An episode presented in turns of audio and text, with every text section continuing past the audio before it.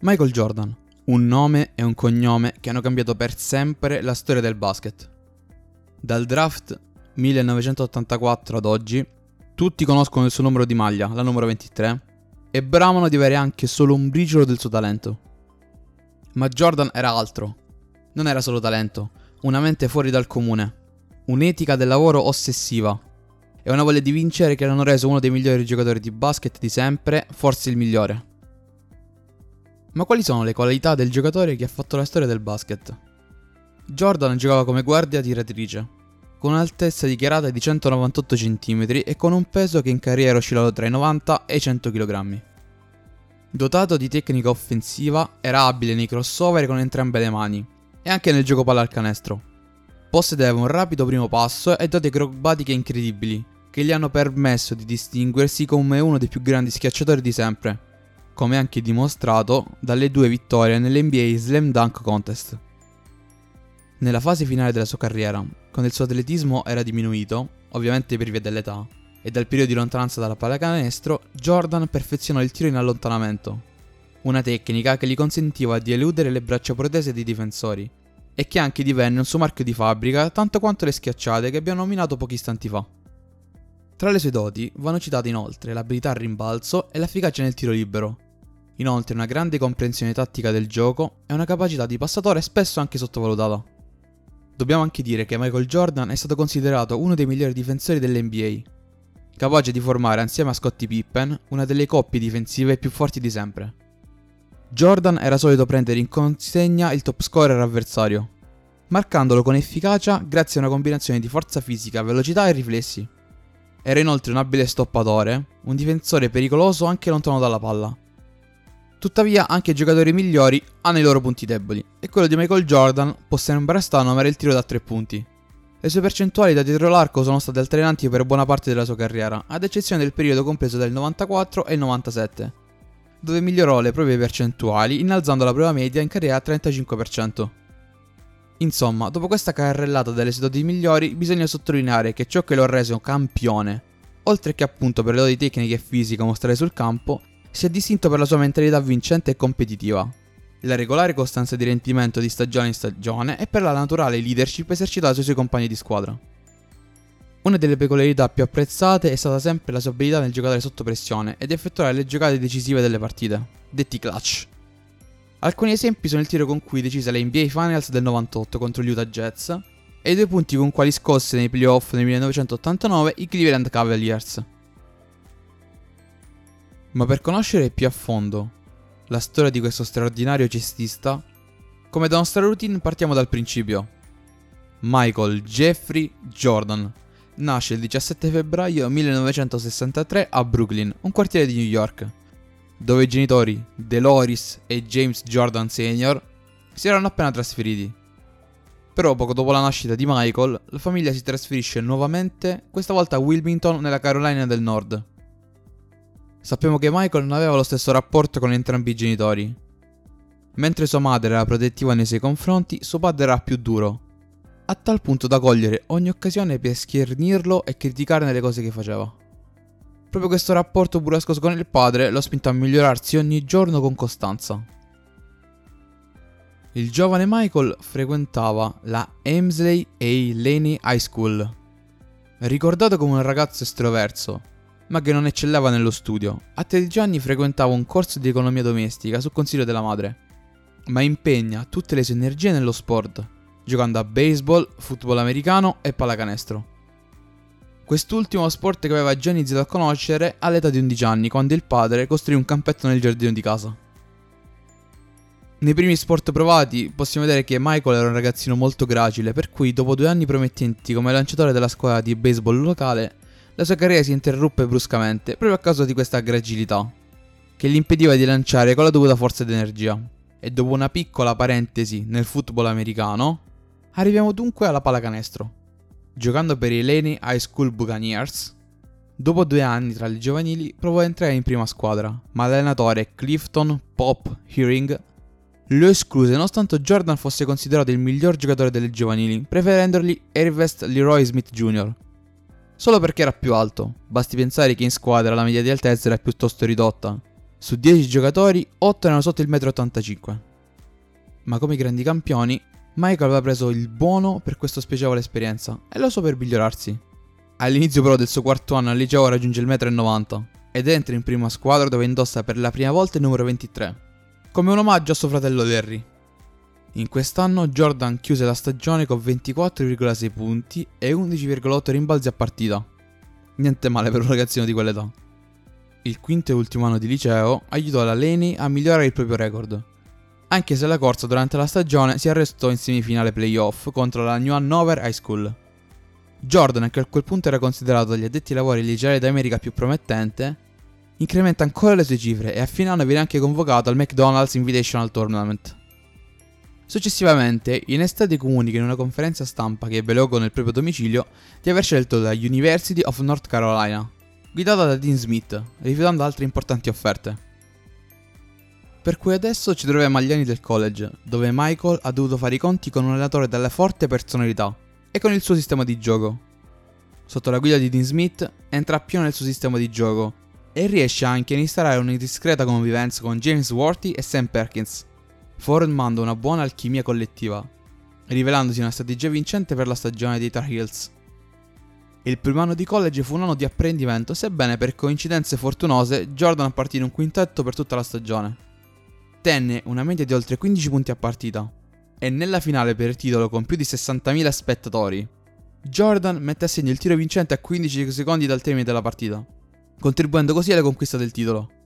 Però la cosa più strabiliante è che a fine partita negli spogliatoi rispose così a un giornalista della NBC che lo stava proprio intervistando. Davvero, non ha avvertito alcuna pressione, era un tiro come un altro. Beh, chi conosce bene questo cestista sa bene che quel tiro gli cambiò in positivo la carriera. Per il college aspettava il titolo NCAA da tanto tempo e quando finalmente era arrivato i festeggiamenti andarono avanti per settimane. E come si potrebbe intuire, Michael venne continuamente celebrato dai tifosi. Ma ancora, se prima di quella finale era considerato dall'opinione pubblica come un giocatore molto forte, ma comunque al pari di tanti altri, da quel momento la percezione generale verso di lui era cambiata. Come ricorda lui stesso, prima il mio nome era Mike, tutti mi chiamavano Mike Jordan, ma dopo il tiro ero diventato Michael Jordan. La stagione 1982 è l'annata della sua definitiva consacrazione cestistica e se in attacco era considerato ormai da tutti come il più forte giocatore di college, fu in difesa che diventò determinante, stupendo gli addetti ai lavori di metà degli USA, che a quel punto si convinsero di avere di fronte un giocatore da grandissimo potenziale. Ciò nonostante, la stagione della University of Carolina partì in sordina. Nonostante le sue statistiche, Jordan in quella stagione non riesce nemmeno a ottenere il trofeo di MVP, assegnato al centro di Virginia Ralph Sampson. Il terzo anno inizia sotto i migliori auspici. I Tar Heels erano la squadra da battere, in rosa c'erano Sam Perkins, Brad Doherty e Kenny Smith. Venendo riconosciuta come la miglior formazione allenata da Dean Smith, e infatti la University of Carolina partì come un rullo e arriva agli ottavi del torneo NCAA dove incontra gli Indiana Hoosiers di Bob Knight. Jordan gioca una stagione sottotono, limitando la propria individualità per adattarsi al sistema di Smith. Ne consegue chiaramente la definitiva maturazione del cestista anche se non mancano le critiche verso l'allenatore per aver messo in difficoltà Jordan per via del suo gioco. In realtà, Michael stesso aveva difeso l'allenatore dopo qualche tempo, dicendo Non conoscevo il gioco, me l'ha insegnato lui. Dean Smith mi diede la competenza necessaria per segnare 37 punti a partita. E questo è che la gente che non capisce. Ma proprio il sistema di Dean Smith era andato in crisi nella partita contro Indiana, che da sfavorita batte la University of Carolina per 72 68 e Jordan chiuse con soli 13 punti e dopo aver preso solamente 6 tiri su 14 provati. Seguirono giorni di dubbi perché Jordan non sapeva se lasciare l'università con un anno di anticipo oppure rimanere fino alla fine compiacendo così il volere della madre. Dopo aver vinto una serie di premi individuali, nel 1984 decide di lasciare con un anno di anticipo il college per dichiararsi eleggibile nel draft proprio di quell'anno dove viene selezionato dai Chicago Bulls come terza scelta assoluta dietro Hakim Olajuwon e Sam Bowie. L'estate del 1984 era stata quella dei giochi della 23esima Olimpiade di Los Angeles e Michael viene convocato da coach Bob Knight nella nazionale statunitense, composta da soli giocatori universitari. Nelle amichevoli di preparazione al torneo, i 12 atleti giocano contro selezioni di giocatori NBA e Michael mette in mossa il suo talento, guadagnandosi anche gli apprezzamenti di diversi detti ai lavori, tra cui l'allenatore dei Lakers Pat Riley, nonostante ancora non avesse esordito tra i professionisti. Nell'ultima di queste amichevoli, Jordan riuscì a segnare 27 punti, contribuendo al successo per 84 a 72 proprio per la selezione dei giocatori universitari, effettuando anche una schiacciata che rimarrà tra le più memorabili, Infatti in campo aperto riuscì a schiacciare in accelerazione non uno qualunque, ma proprio la stella dei Lakers Magic Johnson. Arrivati dunque alle Olimpiadi arriva un oro molto agevole per la USA, aiutati anche dal boicottaggio sovietico che tolse loro l'avversario più temibile. La squadra riesce a vincere 8 partite su 8, con un margine di scarto medio di 32 punti. Jordan fu il miglior realizzatore con 17,1 punti a partita, Abbiamo anche un'altra sua dichiarazione durante un'intervista in cui gli si era detto che era il giocatore più forte al mondo. Michael disse: Finora non ho ancora incontrato qualcuno che mi abbia impedito di fare quello che voglio fare. Una dichiarazione da poco possiamo dire. Tornando alla sua carriera con i Bulls, il 12 settembre del 1984 annunciano l'acquisto di Jordan con un contratto altissimo, il terzo nella storia dell'NBA. Adesso aggiungiamo una piccola parentesi e vi dirò, per chi ovviamente non conosce bene la storia, come mai Michael Jordan è diventato il simbolo delle omonime scarpe di marchio Nike. Dunque, nello stesso periodo in cui Jordan giocava nei Bulls, la Nike, un'azienda di scarpe dell'Oregon con un fatturato anno di 25 milioni di dollari, stava cercando nuovi canali di espansione e grazie al suo lungimirante agente Sonny Vaccaro stava espandendo la propria sfera di influenza nel mondo del basket. Dapprima quello collegiale e poi con l'NBA la società usciva dal suo primo trimestre in perdita e necessitava di nuove idee per recuperare il terreno perso sulle concorrenza. E fu proprio Vaccaro a intuire l'enorme potenziale di Jordan e a convincere Nike a scommettere ingenti risorse sul giovane talento prima di altre aziende concorrenti. Nasce così la linea Air Jordan da un'idea di Peter Moore, che era il designer creativo proprio della Nike. E il logo al tempo era uno stemma con delle ali che cingevano un pallone da basket. Jordan, soprannominato con l'appellativo Air, firmò un contratto di 2 milioni di dollari in 5 anni, oltre a una percentuale su ogni scarpa venduta. Grazie all'aiuto della madre che si occupa di persona degli affari del figlio. Un investimento senza precedenti per un atleta non professionista, che creerà un precedente unico nella storia dello sport. Chiusa però questa piccola parentesi, torniamo alla sua carriera. Quando aveva firmato per Chicago, i Bulls erano reduci da una stagione con 27 vittorie e 55 sconfitte le cui partite casalinghe venivano giocate al vecchio Chicago Stadium, un palazzetto fatiscente situato in una zona poco raccomandabile della città, con una media di 7.000 spettatori, la più bassa della Lega. L'esordio di Jordan avvenne il 26 ottobre dell'84 contro i Washington Bullets, partita nella quale segnò 16 punti, con 5 su 16 dal campo, 7 assist e 6 rimbalzi. Due sere dopo segna 37 punti contro il Milwaukee Bucks, vincendo il duello con la stella avversaria Sidney Moncrief mostrando la sua leadership offensiva in poco tempo grazie al gioco di squadra focalizzato su di lui. La sua prima tripla doppia, 35 punti, 15 assist e 14 rimbalzi, arriva contro Denver. Dopodiché, poco prima della pausa per l'All-Star Game, Jordan realizza 41 punti contro i campioni in carica dei Boston Celtics. In quel periodo venne anche nominato dai tifosi per il quintetto base della squadra dell'Est dell'NBA All-Star Game. Durante la competizione diversi compagni di squadra, tra cui Isaiah Thomas, si rifiutarono di passargli la palla, infastiditi dalle troppe attenzioni su di lui, dando così vita al boicottaggio meglio conosciuto come freeze out. Subito dopo lo Star Game, i Chicago Bulls andarono a fare visita ai Pistons, squadra di Thomas. Jordan segna 49 punti con 15 rimbalzi e i Bulls vincono la partita 139 a 126 nel tempo supplementare. Grazie alle sue ottime prestazioni la squadra vince 38 partite in regular season, 11 in più dell'anno prima, e riesce a qualificarsi ai playoff. Anche se poi verranno sconfitti al primo turno dai Milwaukee per 3 a 1. In tutto ciò c'è però un lieto fine per Jordan, che viene premiato come matricola dell'anno davanti alla prima scelta Hakim Olajuwon. Intanto, durante l'estate, i Bulls vengono acquistati da Jerry Reinsdorf, ricco immobiliarista già proprietario della squadra di baseball dei Chicago White Sox, il quale per prima cosa assunse come general manager lo scout degli stessi White Sox, Jerry Krause. Le basi della dinastia Bulls furono gettate, anche se Krause e Jordan non andarono mai d'accordo, e la credine tra loro aumentò esponenzialmente fino alla turbolenta rottura. Siamo alla seconda stagione e il fenomeno inizia sottotono. Oltre a questo si aggiunge anche la sfortuna, infatti il 25 ottobre dell'85 durante la partita contro i Golden State Warriors, subisce un grave infortunio che gli impedisce di giocare. Per cui possiamo dire che tornerà all'università dove consegue la laurea. Ma la sua voglia di stare in campo non si ferma, tanto da disputare partite segrete nonostante il divieto dei medici, secondo i quali un rientro anticipato avrebbe potuto pregiudicare il futuro della sua carriera. Questo aneddoto lo confessò lui stesso anni dopo e in aggiunta, come disse Mark Fail, storico preparatore atletico dei Bulls, lui era fatto così. Se si convinceva che qualcosa non gli avrebbe fatto male, si concentrava oltre l'ostacolo e scendeva comunque in campo. Al suo rientro in campo avviene qualcosa di incredibile per gli addetti ai lavori.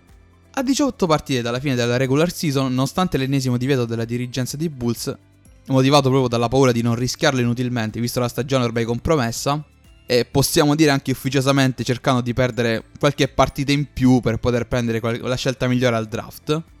Con lui in campo però comunque la squadra riesce a vincere 16 partite sulle 18 a disposizione e si qualifica ai playoff dove incontra al primo turno i Boston Celtics. Chicago perse la serie 3-0, ma in gara 2, giocata il 20 aprile 1986, Jordan firma la migliore prestazione di sempre quanto a punti segnati in una gara di playoff, riscrivendo la storia del basket e segnando 63 punti con 5 rimbalzi e 6 assist. Tanto da ricevere gli elogi di Larry Bird, non uno qualunque, che comunque in quella partita riuscì a segnare 36 punti con 12 rimbalzi e 8 assist. Infatti Larry Bird disse Penso sia semplicemente Dio travestito da Michael Jordan. Il terzo campionato NBA fu quello della conferma per Jordan, che per la prima volta vinse la classifica marcatori con 37,1 punti di media a partita. Il rollino di marcia fu impressionante. Nelle 82 partite della stagione regolare, per 77 volte fu il miglior realizzatore della sua squadra, superando la soglia dei 3000 punti in una sola stagione e segnando il 35% dei punti totali della squadra. A questo punto molti ritengono che, almeno a livello offensivo, Jordan sia il miglior giocatore della Lega, anche se diversi osservatori lo ritenevano troppo egoista e nutrivano forti perplessità sulle sue capacità di essere un uomo squadra. Conclude quella stagione con una media di 3,2 palle recuperate, a partite oltre 100 stoppate, vincendo anche il titolo di NBA Defensive Player of the Year Award. Nello stesso anno viene anche inserito nel quintetto difensivo ideale e guidò la classifica marcatori con oltre 35 punti di media a partita, vincendo per la prima volta il titolo di MVP sia della stagione regolare che allo Star Game.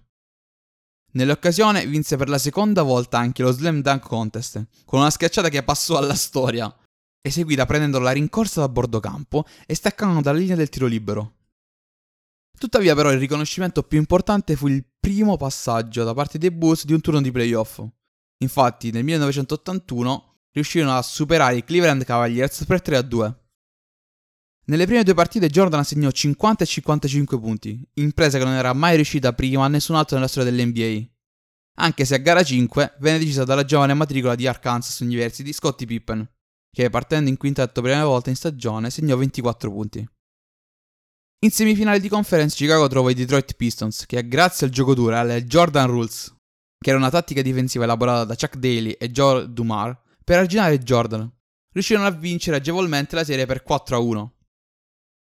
Fu proprio durante quella serie che Donald Sterling, proprietario dei Los Angeles Clippers, sondò il terreno con Kraus per acquistare Jordan. Il general manager dei Bulls era ancora convinto che con Michael in squadra non ci fosse alcuna possibilità di vincere il titolo. E dunque era molto propenso ad accettare. Infatti Sterling offre in cambio un paio di scelte tra le prime 5 al draft di quell'anno ma poi ci ripensò alle conseguenze di un'eventuale cessione e rifiutò l'offerta. Perché grazie a Jordan i Tori fecero registrare il tutto esaurito ogni partita e videro crescere il loro valore da 16 a 120 milioni di dollari, guidando la classifica NBA relativa alle vendite di materiali e gadget ufficiali. Più precisamente, come ricorda lo storico vicepresidente dei Bulls Steven Schoenwald, circa il 40% del merchandising ufficiale venduto dall'NBA è legato ai Bulls. A settembre del 1988 comunque Reinsdorf rinnovò il contratto per otto stagioni. La squadra iniziò male la stagione e fu ancora una volta Jordan a doversela caricare sulle spalle.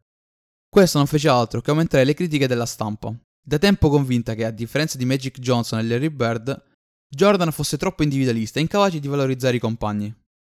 Anche per questo motivo l'allenatore Douglas Collins chiese al suo vice Phil Jackson di catechizzare il suo giocatore sulla necessità del gioco di squadra. Il colloquio avvenne nonostante l'iniziale ritrosia di Jordan produsse i suoi effetti, anche perché nel frattempo Collins decise di relegare in panchina il titolare San Vincent e di mettere nel proprio ruolo Jordan, che nel caso realizza dopo il cambiamento 7 triple doppie consecutive, 14 in totale tra gennaio ed aprile, coinvolgendo molti compagni di squadra e portando i Bulls a 6 vittorie consecutive. il risultato fu che, con un record di 47 a 35, i Bulls avanzano alla post-season col quinto miglior record della Eastern Conference, dove al primo turno incontrano nuovamente i Cavaliers, finiti quarti, con il fattore campo a sfavore, la serie fu molto equilibrata e si decise in gara 5, giocata il 7 maggio del 1989 in Ohio, quando a due secondi dalla fine della partita, con la squadra sotto di un punto, il solito Michael segna un tiro in sospensione, praticamente impossibile. Il famosissimo The Shot, infatti, dalla linea del tiro libero in controtempo e con le mani in faccia a Craig Hello. Al secondo turno i Bulls incontrano i New York Knicks di Patrick Ewing e dell'ex Charles Oakley, che superarono abbastanza agevolmente per 4 a 2, per poi ritrovarsi in finale di conference gli storici rivali dei Detroit Pistons. In gara 1 Collins decide di mettere Jordan in marcatura su Thomas. La scelta diede i suoi frutti perché il play dei Pistons, limitato dal maggiore atletismo di Jordan, non riuscì a penetrare né a creare giochi per i compagni. Ed è costretto a tirare da fuori, ma con percentuali disastrose, infatti riuscì a fare solamente un 3 su 18. E anche grazie a questa mossa, i Bulls espugnarono il campo di Detroit, per 94-88. In gara 2 Thomas segna 33 punti e Dumar 20 per la vittoria dei Pistons, con un risultato finale di 100 91. Mentre gara 3 venne vinta da Chicago 99 97 grazie a un altro tiro alla scadere di Jordan che segnò anche 46 punti quella partita. In gara 4 la strepitosa difesa di Dumas costrinse Jordan a un misero 5 su 15 che valse la vittoria dei Pistons 86 80. Questa sconfitta aveva causato un duro rimprovero nel dopo partita in cui Collins accusava Jordan di essere stato troppo egoista ed impreciso. Diciamo che la sua reazione non si è fatta attendere, anzi, pensate che per ripicca, nella successiva gara 5, il 23 prese solo 8 tiri, lasciando a Detroit una facile vittoria per 94-85, e fomentando così la rabbia del suo allenatore, che da tempo era convinto che i Bulls non avrebbero mai vinto finché Jordan fosse stato lì. Una volta tornato a Chicago per gara 6 la partita fu molto tirata, ma nonostante i 32 punti segnati da Jordan, Detroit riuscì a prendere un buon vantaggio nell'ultimo quarto e a vincere 103 a 94. Dopo questa sconfitta, Collins venne esonerato e affidarono la squadra al suo vice Phil Jackson. Jordan non era inizialmente contento dello schema difensivo adottato da Jackson, ma nonostante ciò, nella prima stagione i Bulls continuarono il loro percorso di crescita, arrivando a un record finale di 55 su 27. Jordan non era inizialmente contento dello schema difensivo adottato da Jackson, ma nonostante ciò, nella prima parte di stagione, i Bulls continuarono il loro percorso di crescita, arrivando a un record finale di 55 vittorie e 27 sconfitte. E con la crescita della squadra, anche Jordan migliora sempre più nel coinvolgimento dei compagni. Il 28 marzo 1990, Jordan fu protagonista della gara con più punti segnati in carriera contro i Cleveland Cavaliers, segnando 69 punti frutto di un 23 su 37 tiri dal campo segnati e 6 triple realizzate, con un 21 su 23 ai tiri liberi, oltre a 18 rimbalzi, 6 assist e 4 palle rubate. I Bulls erano favoriti a est e mantengono le aspettative vincendo agevolmente le prime due serie di playoff contro i Bucks e i 76ers, presentandosi dunque alle finals di conference al cospetto di Detroit e dei suoi bad boys, così chiamati per il loro gioco intenso e aggressivo. La serie tra Chicago e Detroit fu molto tirata, con Jordan autore di grandi prestazioni, soprattutto in gara 4. Il fattore campo fu rispettato sempre e si arrivò alla settima partita che si giocò a Detroit per via del miglior record in regular season dei Pistons. Ma nonostante la positiva stagione, i Bulls persero ancora, dimostrando di non essere ancora pronti al salto definitivo. In più, il nostro protagonista manifestò nervosismo addirittura spaccando una sedia negli spogliatoi, a seguito di un gesto di stizza.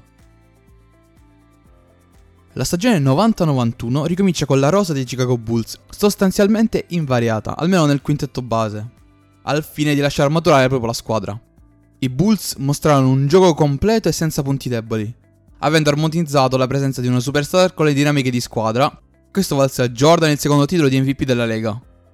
I Bulls superarono nuovamente in scioltezza i primi due turni di playoff, per ritrovarsi per il terzo anno consecutivo nelle finals dell'Est, sempre contro i Detroit Pistons. In finale di conference finalmente Jordan si prende la sua rivincita, trascinando i Chicago Bulls a un netto 4-0. Alla fine di gara 4, con il risultato ormai guadagnato dai Bulls, i Pistons uscirono dal campo diversi secondi prima del termine della partita. In finale trovano i Los Angeles Lakers di Magic Johnson. Qui però i Bulls vengono sconfitti per 93-91, a causa di un errore di Isirnes, che sbaglia il tiro del pareggio a pochi secondi dal termine, e i Lakers ribaltano così il fattore campo. Nonostante l'errore fatale, la sua prestazione fu comunque di rilievo. Infatti mise a referto 36 punti, 8 rimbalzi e 12 assist. Nelle gare successive i Lakers non riuscirono più a tenere il passo dei Bulls, che si imposero per un 4-1 vincendo il loro primo titolo. Nel 1992 la finale fu contro Portland. Il suo scontro diretto con Drexler venne deciso fin dalle prime battute. Infatti, nella gara 1 delle finali andò a riposo nell'intervallo del primo tempo con 35 punti e con 6 canestri consecutivi da 3 punti. E ancora, dopo la vittoria dei Bulls anche in gara 6, Drexler disse All'inizio della serie pensavo che Michael avesse 2000 movimenti diversi, mi sbagliavo, ne ha 3000. Nell'estate dello stesso anno, Michael, dopo aver vinto il suo secondo titolo, quindi è arrivato il secondo anello, partecipa ai Giochi Olimpici Estivi di Barcellona del 1992, dove si tenne la prima apparizione di giocatori professionisti della NBA ai Giochi Olimpici. In questa competizione Jordan viene nominato capitano della squadra insieme a Magic Johnson e Larry Bird, e fu una delle stelle del Dream Team originale, considerata da molti esperti come la squadra di pallacanestro più forte di tutti i tempi. Ovviamente con quella squadra non si poteva che vincere e arriva il suo secondo oro olimpico. Jordan stesso contribuì attivamente al successo della squadra statunitense, risultando essere il secondo miglior marcatore della squadra con 14,9 punti di media. Nella stagione successiva ebbe una media di 32,6 punti ed arrivò secondo nelle votazioni come DPOI. Raggiunta la finale dei playoff, si ritrovarono di fronte ai Phoenix Suns, autori del miglior record stagionale trascinati da Charles Barkley. Con i Bulls in vantaggio per 3-2 si ritornò in Arizona per le sfide decisive. Gara 6 fu molto combattuta e si arrivò all'ultimo possesso con i Bulls palle in mano e sotto di due punti. Ovviamente il solito Jordan fu l'autore di tutti i 9 punti effettuati nell'ultimo quarto d'ora da parte dei Bulls, ma invece di tirare, nell'ultima azione scelse di passare la palla a Scottie Pippen, che vide sotto canestro smarcato Horace Grant, il quale optò per il passaggio a John Paxson, appostato dietro all'arco dei tre punti, per il tiro che valse non solo il pareggio ma la vittoria della partita e della serie. Fu il terzo titolo consecutivo da parte dei Bulls. Dopo questi tre anni consecutivi, i Chicago Bulls vinsero il terzo titolo di NBA di seguito, realizzando il cosiddetto three-pit, riuscito solo altre due squadre nella storia dell'NBA. In più vinse il terzo titolo consecutivo di MVP delle finali di NBA. Prima volta per un cestista a conquistare per tre volte tale riconoscimento. Lo stesso campione commenta così il suo three-pit. Vincere tre titoli di seguito era un mio obiettivo, perché né Thomas, né Magic, né Beard ce l'hanno fatta. Non sto dicendo di essere più forte di loro, ma il fatto che solo ci sia riuscito vorrà dire qualcosa. Questa frase, come al solito, sta a dimostrare il carattere docile di Jordan, possiamo dire. Ma adesso arriviamo a un punto della sua storia e della sua carriera davvero molto importante, che ha segnato questo campione. Il 22 agosto 1993 il padre di Jordan, James, viene assassinato. Di ritorno dal funerale di un amico, decise di fermarsi sul bordo di un'autostrada interstatale nella Carolina del Nord per riposarsi. Mentre stava dormendo, due criminali locali si fermarono. Lo uccisero e rubarono la sua Lexus, che gli era stata anche regalata da proprio da Michael. Gli autori del fatto furono rapidamente rintracciati, poiché avevano effettuato alcune chiamate col telefono cellulare della vittima. Questa drammatica vicenda influisce negativamente sulla decisione di Michael di abbandonare la pallacanestro. Difatti, il 6 ottobre 1993 Durante una conferenza stampa, Michael comunicò la decisione di lasciare la pallacanestro. Dichiarò di non avere più nulla da dimostrare, avendo già raggiunto l'apice della propria carriera. Il mondo del basket rimase fortemente colpito da quella decisione, ritrovandosi senza il proprio giocatore rappresentante. In quanto Jordan fu il primo atleta globale capace di caratterizzare e canalizzare l'attenzione dei tifosi di tutto il mondo. Il 9 settembre del 94, un anno dopo il suo ritiro, giocò un'ultima volta dal Chicago Stadium, prossimo alla demolizione in una partita di beneficenza organizzata da Scottie Pippen, uno dei compagni di squadra storici e grande amico, segnando anche 52 punti. Nel nuovo impianto, lo United Center venne tenuta qualche giorno dopo la cerimonia ufficiale d'addio del giocatore. Con il ritiro della canotta numero 23 e inoltre davanti allo stadio venne effettuata una grande statua di Jordan, impegnato in una schiacciata con una targa con le parole The best there ever was, the best there ever will be, ovvero il migliore che ci sia mai stato e il migliore che mai ci sarà. Ma con questo addio la carriera e le attività di Michael di certo non finiscono qui. Proprio una sua affermazione diceva voglio dimostrare di poter primeggiare anche in un'altra disciplina. Con queste parole tenta la carriera nel baseball professionistico. Questa carriera fu sognata fin da ragazzo. L'amore del padre appena scomparso per questo sport fu probabilmente la motivazione più forte che spinse Jordan a ritirarsi dalla pallacanestro per dedicarsi alla sua nuova carriera. Dunque, nel febbraio del 1994 firma un contratto da free agent con i Chicago White Sox. Il 31 marzo viene assegnato alla Birmingham Barons, terza squadra degli White Sox, impegnata nella doppia A della Minor League. Nonostante la grande aspettativa del pubblico nei confronti del campione, Jordan ottiene risultati abbastanza modesti. Le prestazioni poco brillanti fecero salire la pressione di giornalisti e tifosi che, aspettandosi qualcosa di più dall'ex superstar NBA, iniziarono a criticare Jordan, ipotizzando anche che il suo ingaggio fosse più dovuto a un fattore pubblicitario che ad altro. Tra il settembre e il novembre del 1994 giocò 35 incontri con gli Scotland Scorpions nell'Arizona Fall League, lega affiliata alla Major League. Chiuse con 252 di media da battuta e non soddisfatto dei risultati, Jordan continuò ad allenarsi con i Chicago White Sox fino al 2 marzo del 95, giorno in cui dichiarò conclusa anche la sua carriera di gioco di baseball. Dopo poco tempo comincia a circolare la notizia secondo cui Jordan avesse intenzione di tornare a vestire la casacca dei Bulls. La ESPN interruppe tutti i programmi per dare la notizia di un suo possibile ritorno. La Nike, sponsor storico di Jordan, inviò 40 paia di scarpe targate Air Jordan alla squadra e il 18 marzo del 95 venne diramato un breve comunicato. Michael Jordan ha informato i Bulls di aver interrotto il suo volontario ritiro di 17 mesi. Esordirà domenica a Indianapolis contro gli Indiana Pacers. Lo stesso Jordan, tramite il suo manager David B. Falk e l'agenzia che gli curava gli interessi, diramò un brevissimo comunicato stampa, che conteneva poche ma efficaci parole. I'm back. Come ulteriore segno di cambiamento, Michael scelse di utilizzare al posto del numero 23 il numero 45, numero che aveva quando giocava a baseball da piccolo e il suo real numero preferito, ma solo in seguito poi ritornerà a usare la 23. Tornato sotto la guida di coach Jackson, mostrava delle difficoltà sia a livello fisico sia a livello tecnico a causa del lungo stop a cui si era volontariamente sottoposto. Ma c'era da aspettarselo. Nonostante tutto, continuava a mostrare sprazzi del suo talento e vi faccio degli esempi. Nel match giocato contro i New York Knicks al Madison Square Garden, mi si era referto 55 punti. Lui stesso aveva ammesso in seguito che, benché avesse mantenuto un'ottima preparazione fisica grazie all'avventura nel baseball professionistico, la pallacanestro richiedeva un diverso regime di allenamento e che quindi era molto più impegnativo. Al raggiungimento dei playoff, la sua media realizzativa era di 26,9 punti in 17 partite disputate, ma venne eliminata ai playoff da Orlando e proprio in una gara di playoff contro i Magic Jordan commise alcuni errori decisivi, tra cui una palla persa durante l'ultimo minuto, a cui seguì la sconfitta. Il giocatore dei Magic, Nick Anderson, in un'intervista parlò del numero 45 dei Bulls come di un giocatore forte, ma non quanto il 23. Stuzzicato dal rivale e dal coach Phil Jackson, Jordan dalla partita successiva in poi tornò a indossare la canotta numero 23, fregandosene della multa per ogni partita di playoff giocata con quel numero visto il divieto della Lega di cambiare la numerazione della propria canotta stagione in corso. Black Jesus riesce a tornare in forma e nella stagione 95-96 è nuovo protagonista con la conseguente prestazione della squadra. Segna un record assoluto nella NBA, riuscirono nell'impresa di superare la soglia delle 70 vittorie nella regular season, vincendo ben 72 partite su 82 disponibili.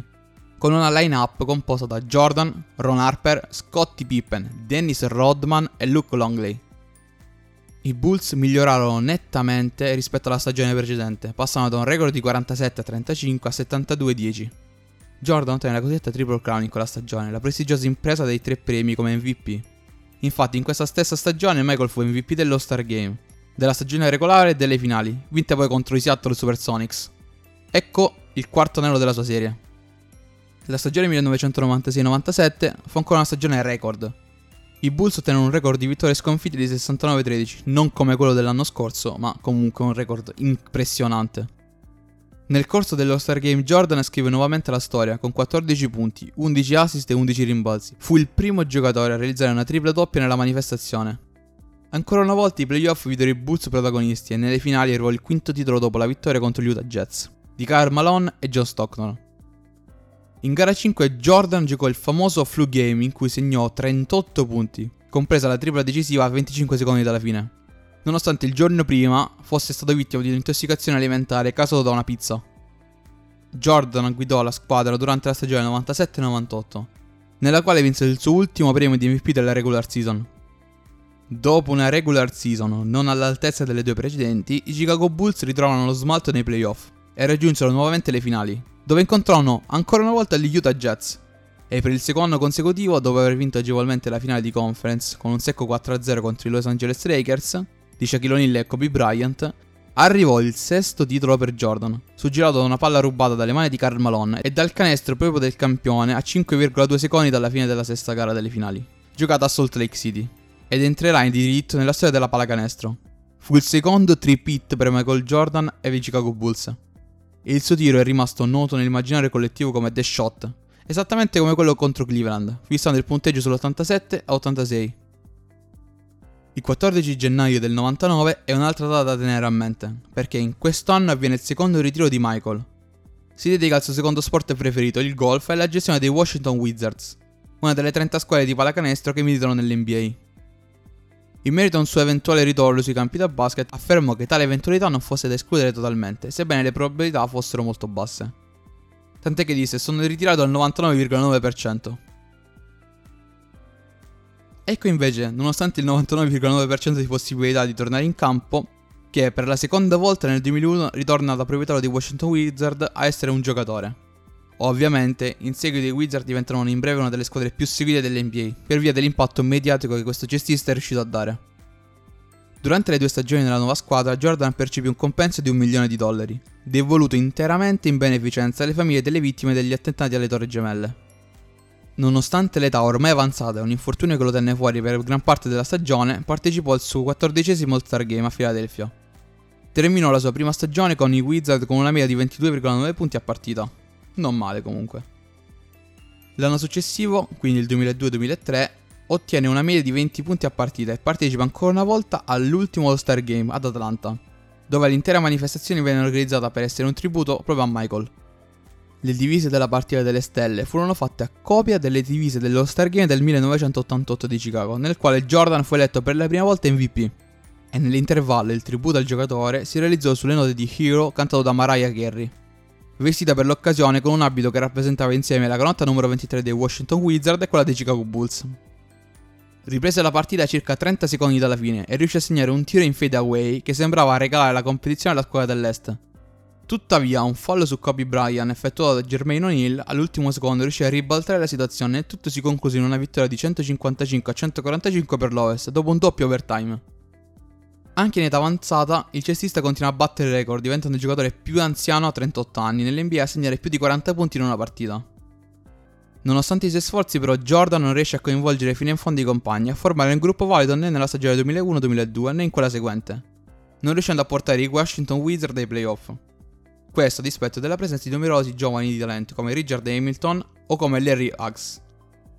Verso la fine della stagione 2002-2003, Jordan viene addirittura isolato da alcuni compagni, i quali cominciarono a trovare opprimenti sui metodi di allenamento e gestione della squadra. Queste stesse motivazioni furono alla base del suo licenziamento in qualità di presidente da parte del proprietario Abel Pollin. Le ultime partite di Jordan in giro per le arene dell'NBA diventarono momenti per i fan avversari di dare un ultimo saluto al cestista. Prima passando dalla sua Chicago, per l'ultima partita nel suo United Center, per arrivare a Philadelphia da Allen Iverson all'82esima partita di stagione regolare che fu la sua ultima ed ebbe luogo l'ultimo tiro della sua carriera, un tiro libero che gli fece raggiungere quota 20 punti di media in stagione. Gli ultimi istanti della sua carriera furono davvero emozionanti. Uscendo dalla partita a poco più di un minuto dal termine, si prese una standing ovation da parte di tutti i presenti. Ciò costrinse una sospensione temporanea della partita, mentre dal pubblico avversario si alza il coro We won Mike, fu l'ultima apparizione su un parquet di Michael Jordan, che visibilmente emozionato dopo aver salutato i giocatori avversari e gli amici presenti si avvia verso gli spogliatoi. Al termine della stagione 2002-2003 si ritirò per la terza e ultima volta. Tutti gli occhi lucidi erano per Michael Jordan, che da lì a poco si sarebbe tolto per sempre la maglia numero 23 per consegnare in eterno alla leggenda. Tra tutte le magie che hanno segnato capitoli indimenticabili della lunga e appassionata storia del basket americano, quella rossa con scritto avanti Bulls è senza ombra di dubbio la più riconoscibile. Anche chi non ha mai visto una partita in vita sua, salvo rarissime eccezioni, vi potrà dire: Ah, quella è la maglia di Michael Jordan.